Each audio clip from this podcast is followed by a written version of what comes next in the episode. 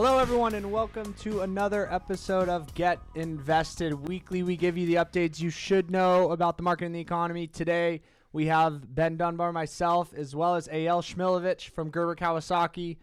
As always, we love to kick it off with a boring disclaimer. Today, we may be talking about stocks, stonks, bonds, buying the dip, JPOW, the 10 year, and everything in between regarding investing. Do not take anything we say today as advice. Please, please consult your advisor before making any investment decisions. We have a lot here if you want to talk to one. So, today, we will be giving you the uh, kind of the quick what's up with vaccines, a little bit about Robinhood's filing for its IPO, uh, and if you should buy your Tesla with Bitcoin. Uh, AL, thanks for joining today. So where are we at with the Rona? Uh, so yeah, I mean, right now we're right, we're kind of in a race to vaccinate everybody. Um, you know, right now we had a little bit of a tick up uh, yesterday in cases about 53,000. Um, honestly, not not that big of a deal compared to where it was. You know, I think it is kind of funny. Uh, everybody's saying how how uh, much we've declined in the coronavirus cases, but if you kind of look at the numbers, um, we're really only back to where we were back in July when we had the second spike. Um, and well above where we were in March, April last year. So even though we're coming down a lot, um, it's from a really high number.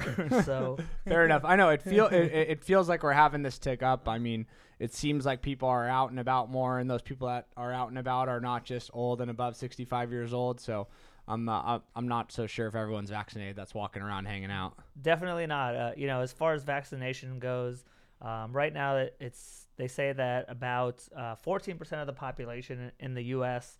is fully vaccinated um, and about 25 have received at least one shot, 25%.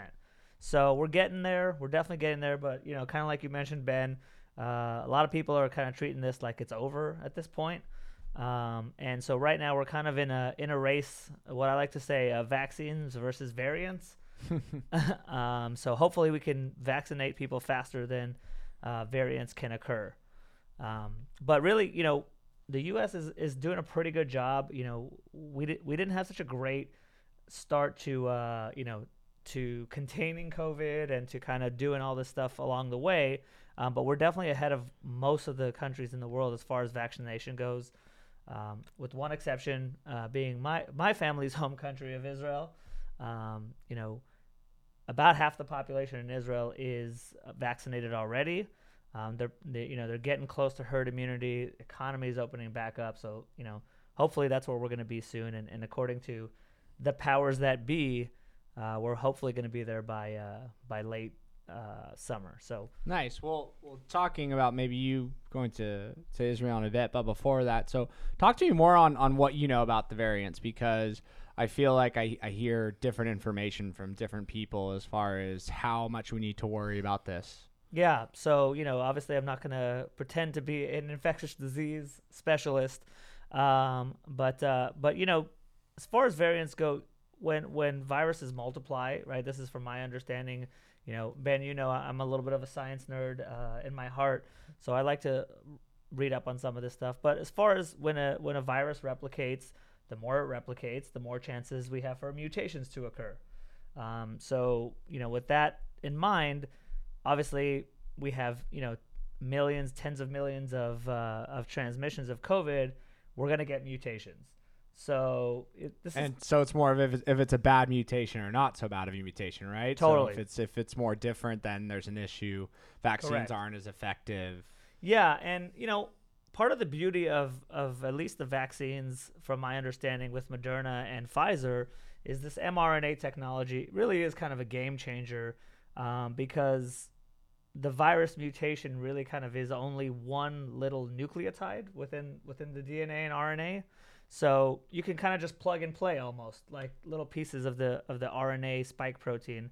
Um, so hopefully, hopefully, um, if these variants occur, you know these companies can kind of quickly get in there and and uh, and fix it, so to speak. It's funny you bringing all that up. It reminds me. Uh, to my AP biology days when I was 16 years old, where I tell everyone that was when I realized I wasn't going to be a doctor. So got a little flashback yeah. there, and that was that was kind of tough to deal with. So, so let's yeah. let's talk about as we're coming out of this.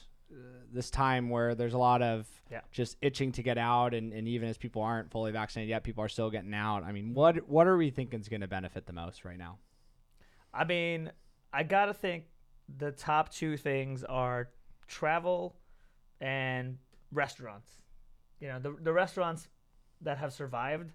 Um, you know, unfortunately, uh, we know a lot of restaurants have gone out of business, uh, but the ones that have survived, I mean.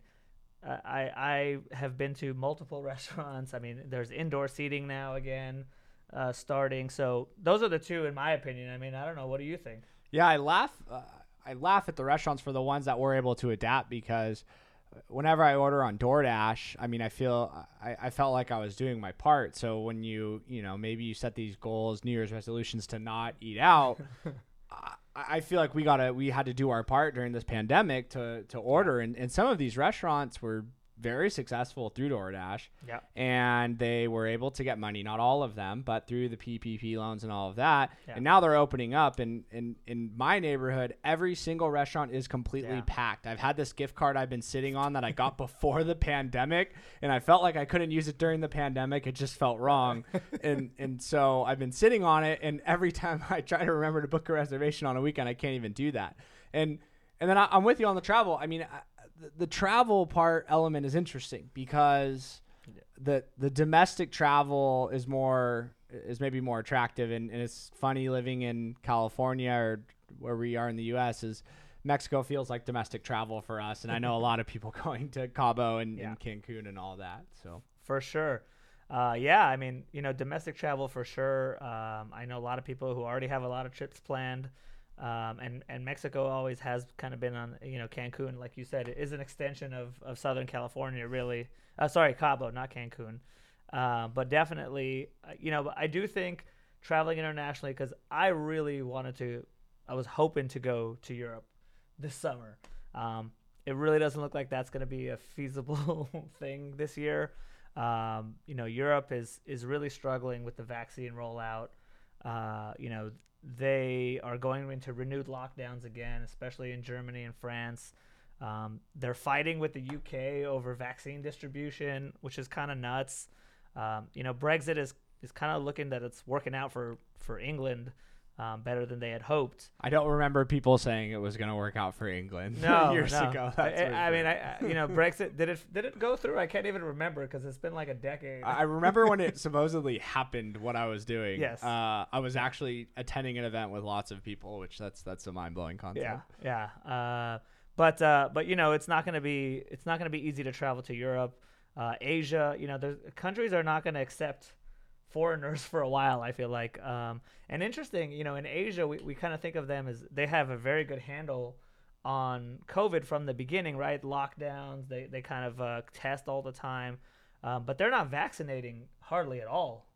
Um, and and obviously they have a small number of, of people who have it, but it does pose a threat to international travel for them. Um, it does. They've only vaccinated in Asia about three percent of the population.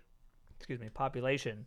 So I, I'm curious to see what happens uh, in Asia with vaccine rollout, um, and if they start to get, you know, pockets of, of coronavirus again, what do they do? Does the economy completely go back into lockdown, et cetera? So Yeah, it's interesting because that's definitely high on my list as ar- areas I haven't spent very much time in. yeah. So, so jumping jumping from there, uh, I don't know about this strategy, but you know, what do you do when you have over 50 lawsuits? You just had to test in front of Congress, dealing with a bunch of probes from regulators, and all of your assets are stimmy checks.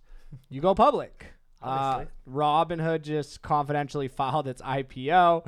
And uh, guess who they're working with? None other than Goldman Sachs. I don't know if some of you saw that article that came out that all those 20 year olds are wasting their life away working $20 a day uh, for Goldman Sachs. And so now for, for Robinhood, I guess, in, in getting that deal done. Um, rumors Credit Suisse actually paid uh, twenty thousand dollars to all their mid and junior analysts uh, just after that article came out, just to be like, "Hey, like we love you more than Goldman does." But I, I, I can't help but tell this story. Right when I graduated college, one of uh, it it was a good friend of mine who was was in finance with me at Cal Poly, and and he was always a smart guy. He worked at Apple a little bit, and then he went and worked at an investment bank, and I, I won't name I won't name the name, and and it kills me because I would call him and and I try to catch up with him just because I want to hear what's going on, and and I hadn't talked to him in like eight months, and and then just out of the blue he just calls me, and he goes like, "Hey Ben, sorry, just just getting back to you."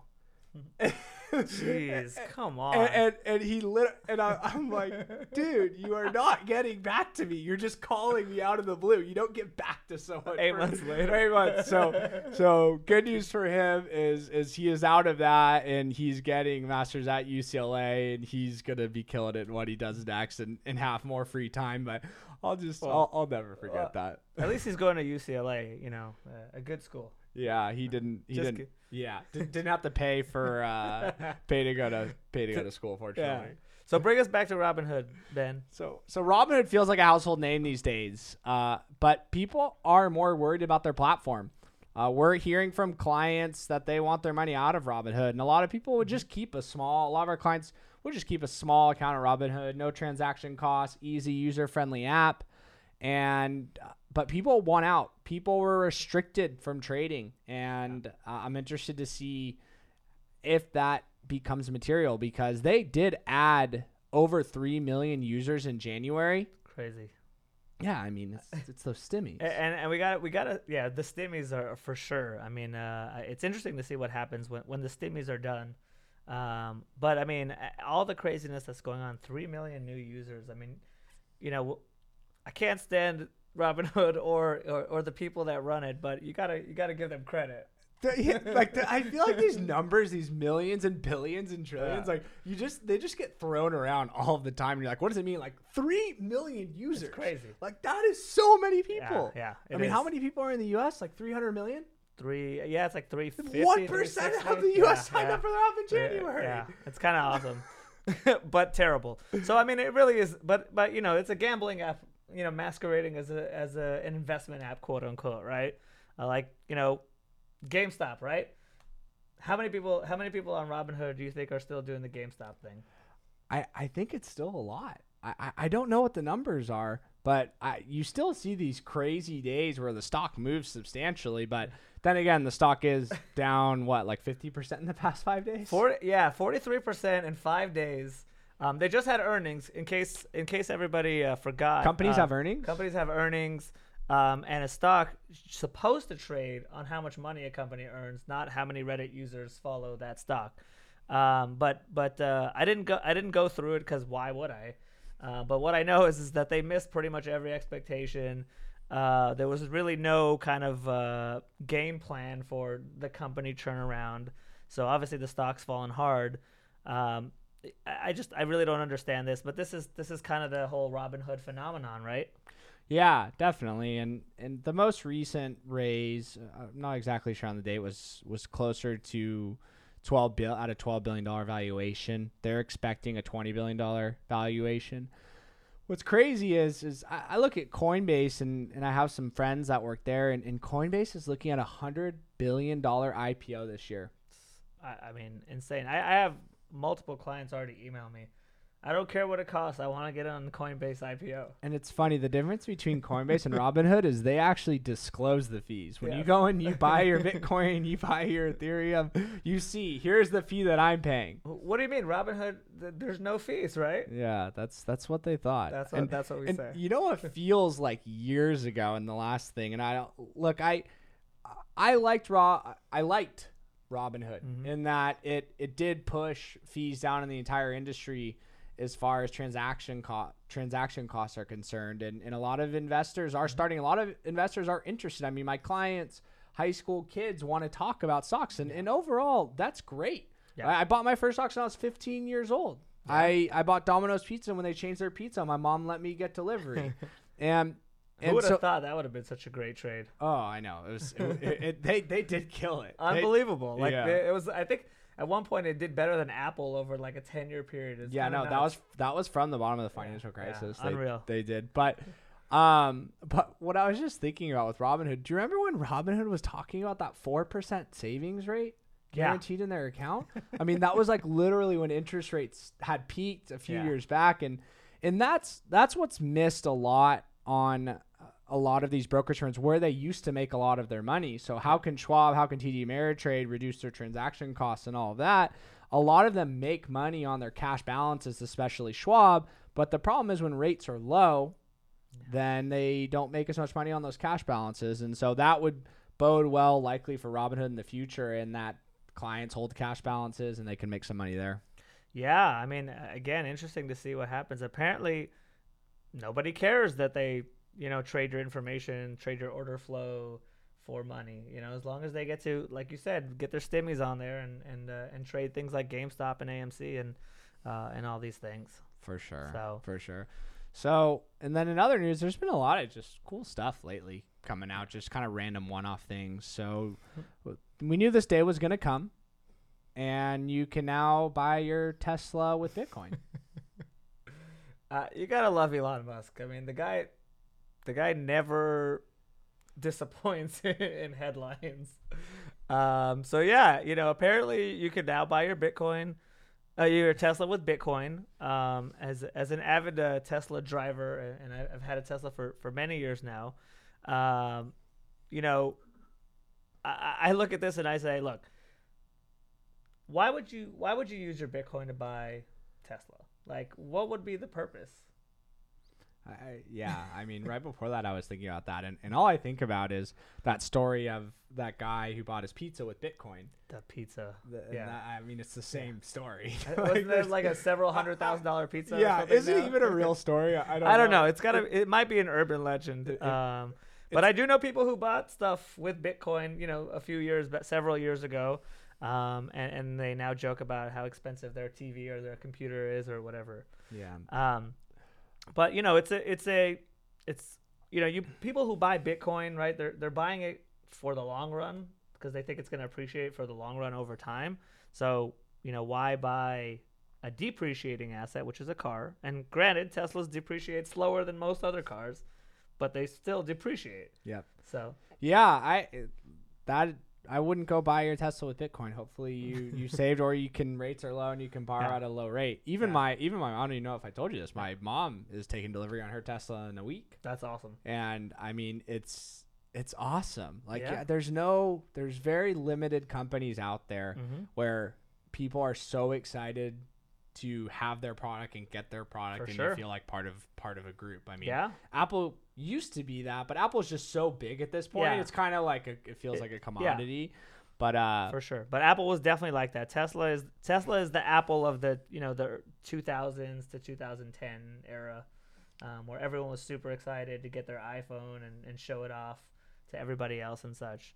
Um, so as far as Tesla goes, you know Tesla is saying that you know it's going to operate its own Bitcoin nodes um, and its own open source uh, software. So they're kind of like handling it on their end. Um, for those of you who don't know, nodes are the computers of Bitcoin's networks that they use to, you know, verify transactions uh, and such, uh, make sure that they're not spending, you know, the, the same Bitcoin more than once. Um, so so Tesla's kind of doing their own thing there, but uh, but you know, this just kind of shows that Bitcoin is, is just continuing to gain more and more institutional adoption, right? Um, and you know, it's it's kind of apropos that Mr. Musk uh, started his uh, his his major entrepreneurial career at PayPal, right? So fintech, yep. um, and and now he's kind of come full circle with that. Um, so, you know, we always have the question: Is Elon crazy or is he a genius? Uh, you They know, come, they're not they're, they're not independent of each other. It takes it takes a little bit of craziness to have the level of genius that he does, and so for sure. overall, it's I mean it's a huge it's hugely positive for Bitcoin. Yeah. It's hugely positive Agreed. for just the whole crypto space as well. so- Agreed. So with that, we're gonna turn it up, turn it into Clubhouse, and um, maybe have a few of other uh, people at GK come join us. But uh, as always, feel free to reach out to us via social media, Gerber Kawasaki. Um, you can email AL or Ben at GerberKawasaki.com. And hope you have a great rest of your day.